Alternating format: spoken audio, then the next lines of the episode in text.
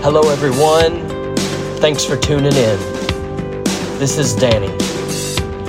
Join me as we go deep into God's Word, as we discover the hidden gems and hidden treasures that God has made available to us all if we would have but ears to hear and eyes to see. As you come with me on this journey, let's explore God's Word and see what He desires to show and tell us in our day. This may be your first time or the next time, but I welcome you here. Let's dig in and see what the Lord has for us today.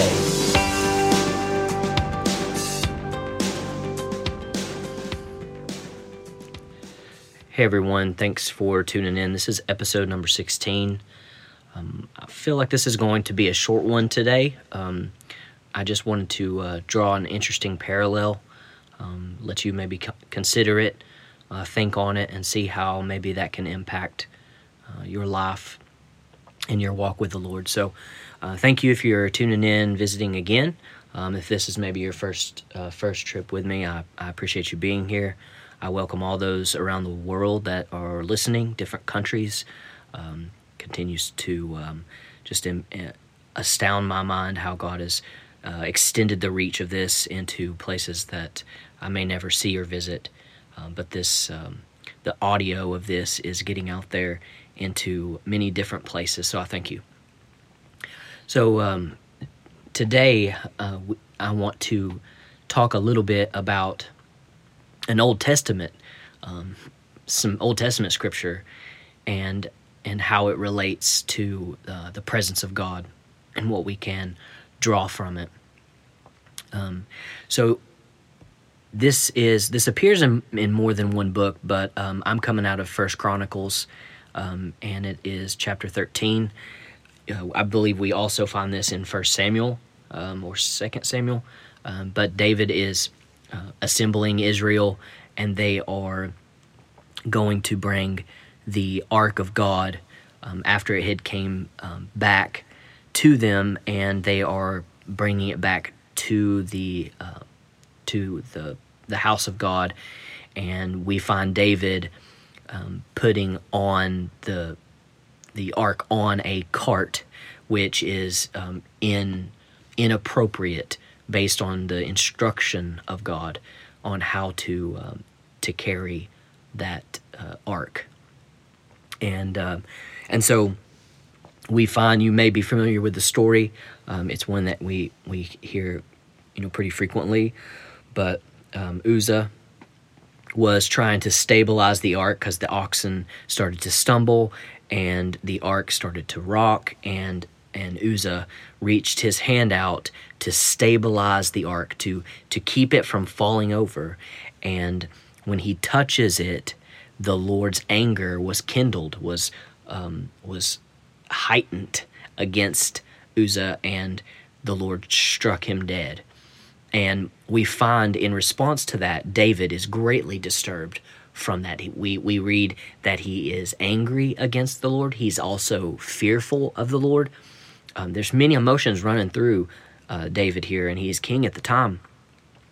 But, um, and so in this uh, situation, we find that David actually um, he he was angry against the Lord because he had broken out against Uzzah, and um, they David finds himself afraid of God that day. And so this is uh, chapter 13. We'll start around verse 12, but we see that it says, And David was afraid of God that day, and he said, How can I bring the ark of God home to me? So David did not take the ark home into the city of David, but took it aside to the house of Obed Edom the Gittite and the ark of God remained with the household of Obed Edom in his house three months. So 90 days. Um, and, and, you know, that could be plus or minus. I'm not familiar with the, the uh, Jewish calendar. I know that there are some differences to our American calendar. So um, it says three months.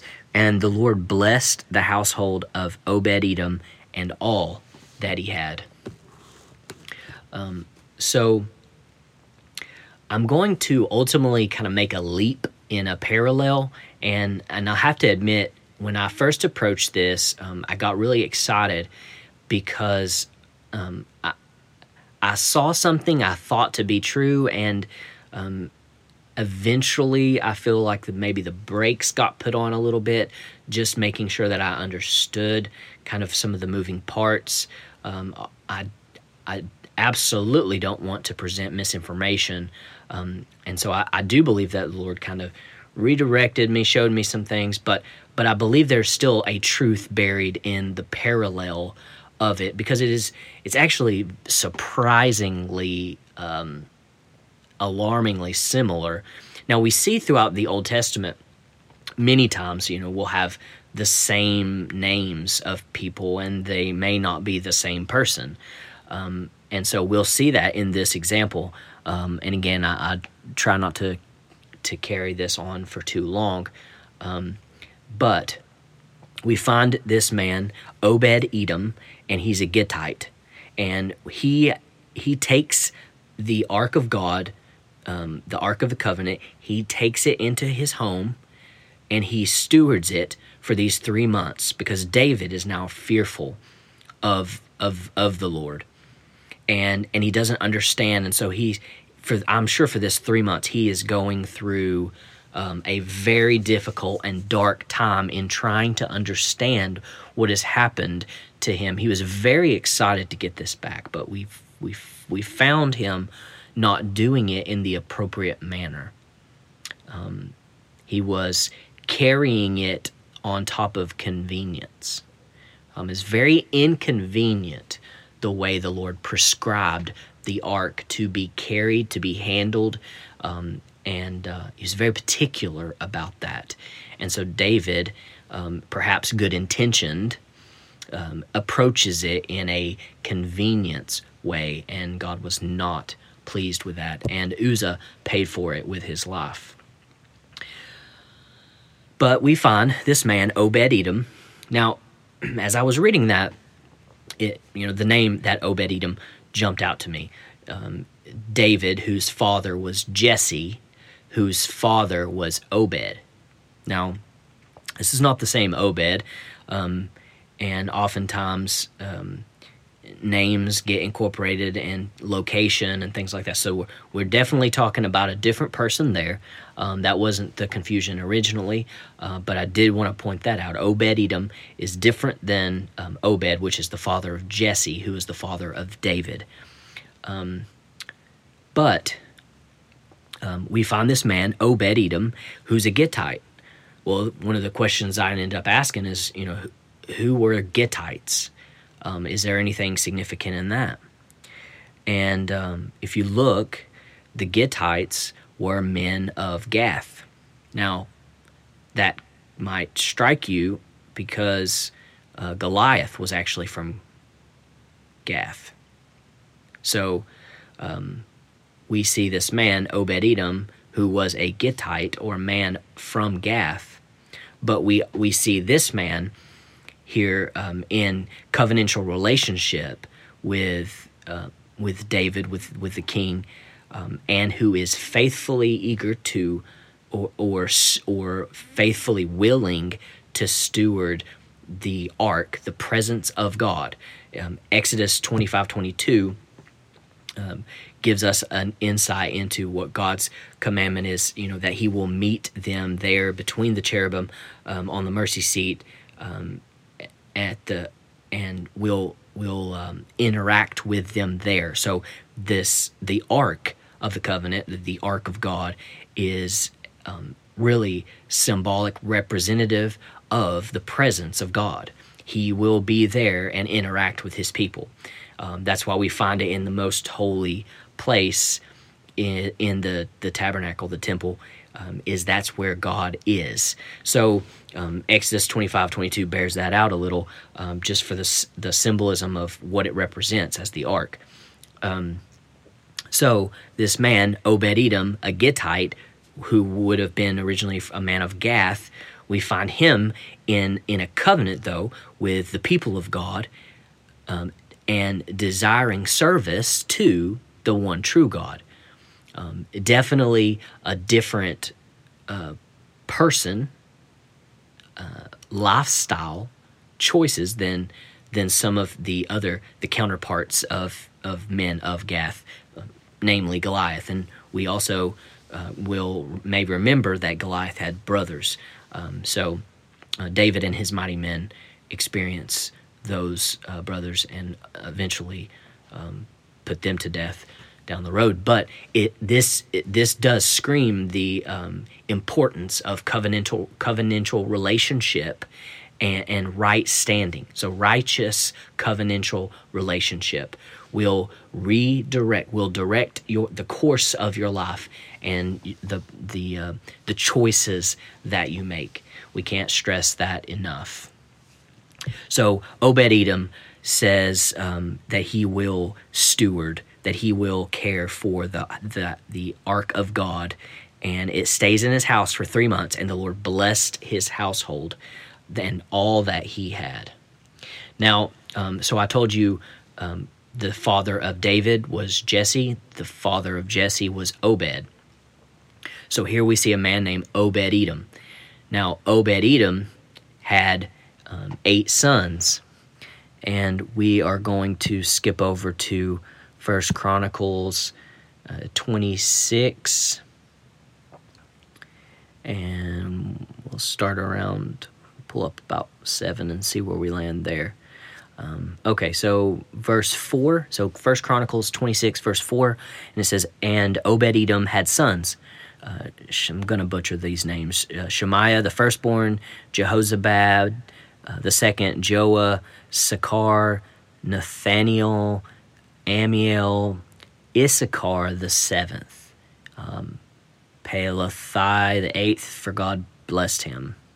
Okay, so Issachar was the, was a son of Obed Edom, and he was the seventh. Now, um, you you may already be familiar with this, um, but numbers have carried a, a, real significance in the Bible. We see trends, patterns, uh, repetitions, oftentimes, and sometimes we can draw conclusions based on some of that. But um, it is interesting, fascinating to me, Issachar being the seventh son of Obed Edom. Um, so, um, now, here's where it started to get a little bit blurry, and I feel like I got some clarity um, as I began to process um, some of some of the historical uh, text. Um, however, originally, I thought, you know, we've heard the sons of Issachar, and we know, um, and it is, we find this um, in First Chronicles 12 and verse 32. So we'll pull that up. First Chronicles 12, 32. And it says, of Issachar. So this is all these different divisions of, David's, um, David's men. Um, verse 32 of Issachar, so we're talking about the, the tribe of Issachar, men who had understanding of the times to know what Israel ought to do. 200 chiefs and all their kinsmen under their command. Um, so we commonly refer to these men as sons of Issachar. Now, Issachar, the son of Obed Edom, he was the seventh son. The, that the verses previously uh, let us know that. Um, I have yet to discover the the the lineage um, after the the physical son Issachar from Obed Edom. Um, not to say that it's not out there, just haven't arrived at it yet.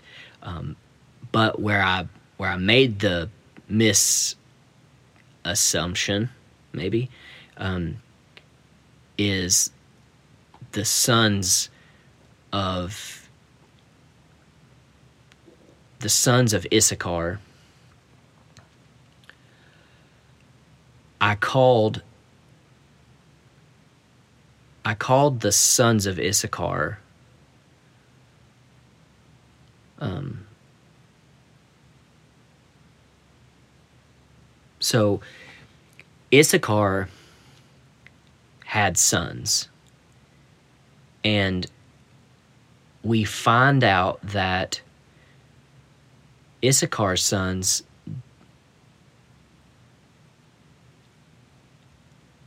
there was Issachar. One of the complications with multiple names of multiple people across different time periods. One of the complications is there was a, you know, there was an actual man, Issachar, uh, of the uh, Jacob's sons, and and so he had sons, and his sons were uh, Job, Tola, Puah, and Shim, Shimron. Well, um, those were the literal sons of Issachar, Issachar, the son of Jacob. But we also refer to the sons of Issachar as those men who could discern the times and what Israel should do. So the leap that I'm going to make is, although this is not a um, an explicit connection, I do think that it is um, representative of um, some insightful takeaway. And to cut to the chase, um, when you're willing to steward or house the presence of God, this is what Obed Edom did. The, the presence of God being the ark. He was willing to take in the ark into his place of, of abiding, his house, his uh, fellowship. When he was willing to take it in, you produce sons. So Obed Edom took in, he had, he had sons, of which one was called Issachar. And when you're willing to steward the presence of God, you produce sons who produce sons who can discern the times and know what should be done. So, this is our action impacting generational legacy. So let me say so let me say this again and maybe in a different in a different way if, if it can come if it can come out that way. Um, Obed Edom had sons one of his sons named Issachar, and Issachar would have went on to have sons, but in a in a kind of a parallel, although not in the literal sense, when we talk about the sons of Issachar, who were base were altogether different than the literal sons of Issachar, the son of Obed Edom the sons of Issachar, in the sense of those who discerned the times, these men were actually uh, chiefs um, of of the uh, tribe of Issachar, two hundred chiefs. But when we are willing to take in, to steward the presence of God, to be faithful to, you produce sons who produce sons. So this is two generations parallel to Obed Edom that can discern the times and know what should be done. And so our actions carry with it the um, this impact of our of generational legacy. Now, the last thought that I want to leave you with to to chew on is the blessing of Obed Edom. So um, when we get back to First Chronicles 26 and uh, oh no that's it's actually first sorry. Um, first chronicles 13 13 so in that proximity. All right so david was afraid of god that day and he said how can i bring it to my home?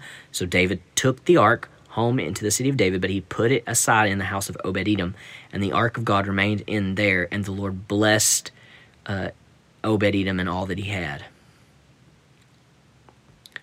So it remained there, um, and I think this is maybe where we see um, in in First Samuel.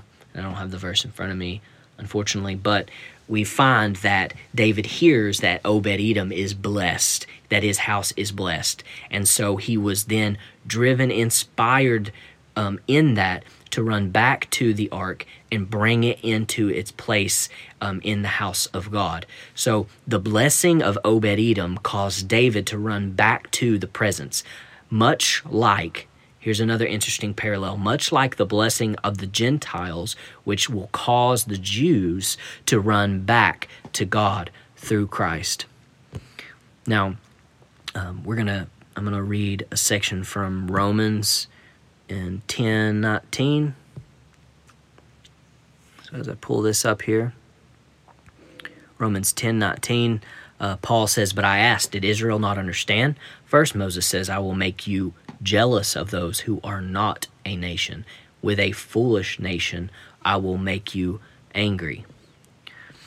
Um, Romans 11 11.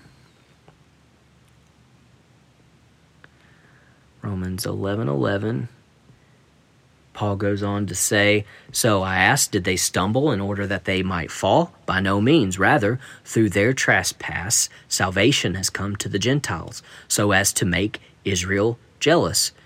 Now, if their trespass means riches for the world, and if their failure means riches for the Gentiles, how much more will their full inclusion mean?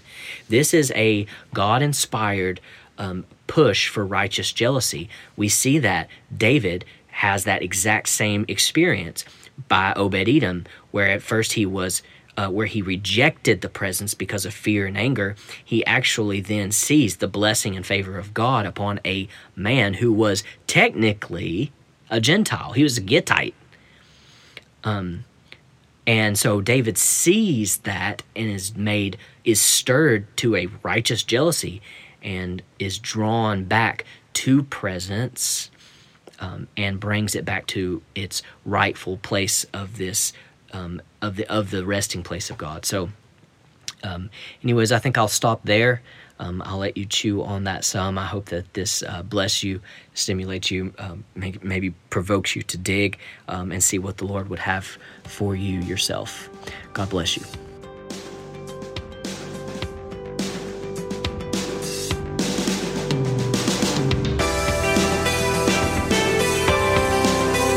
Thanks for joining me.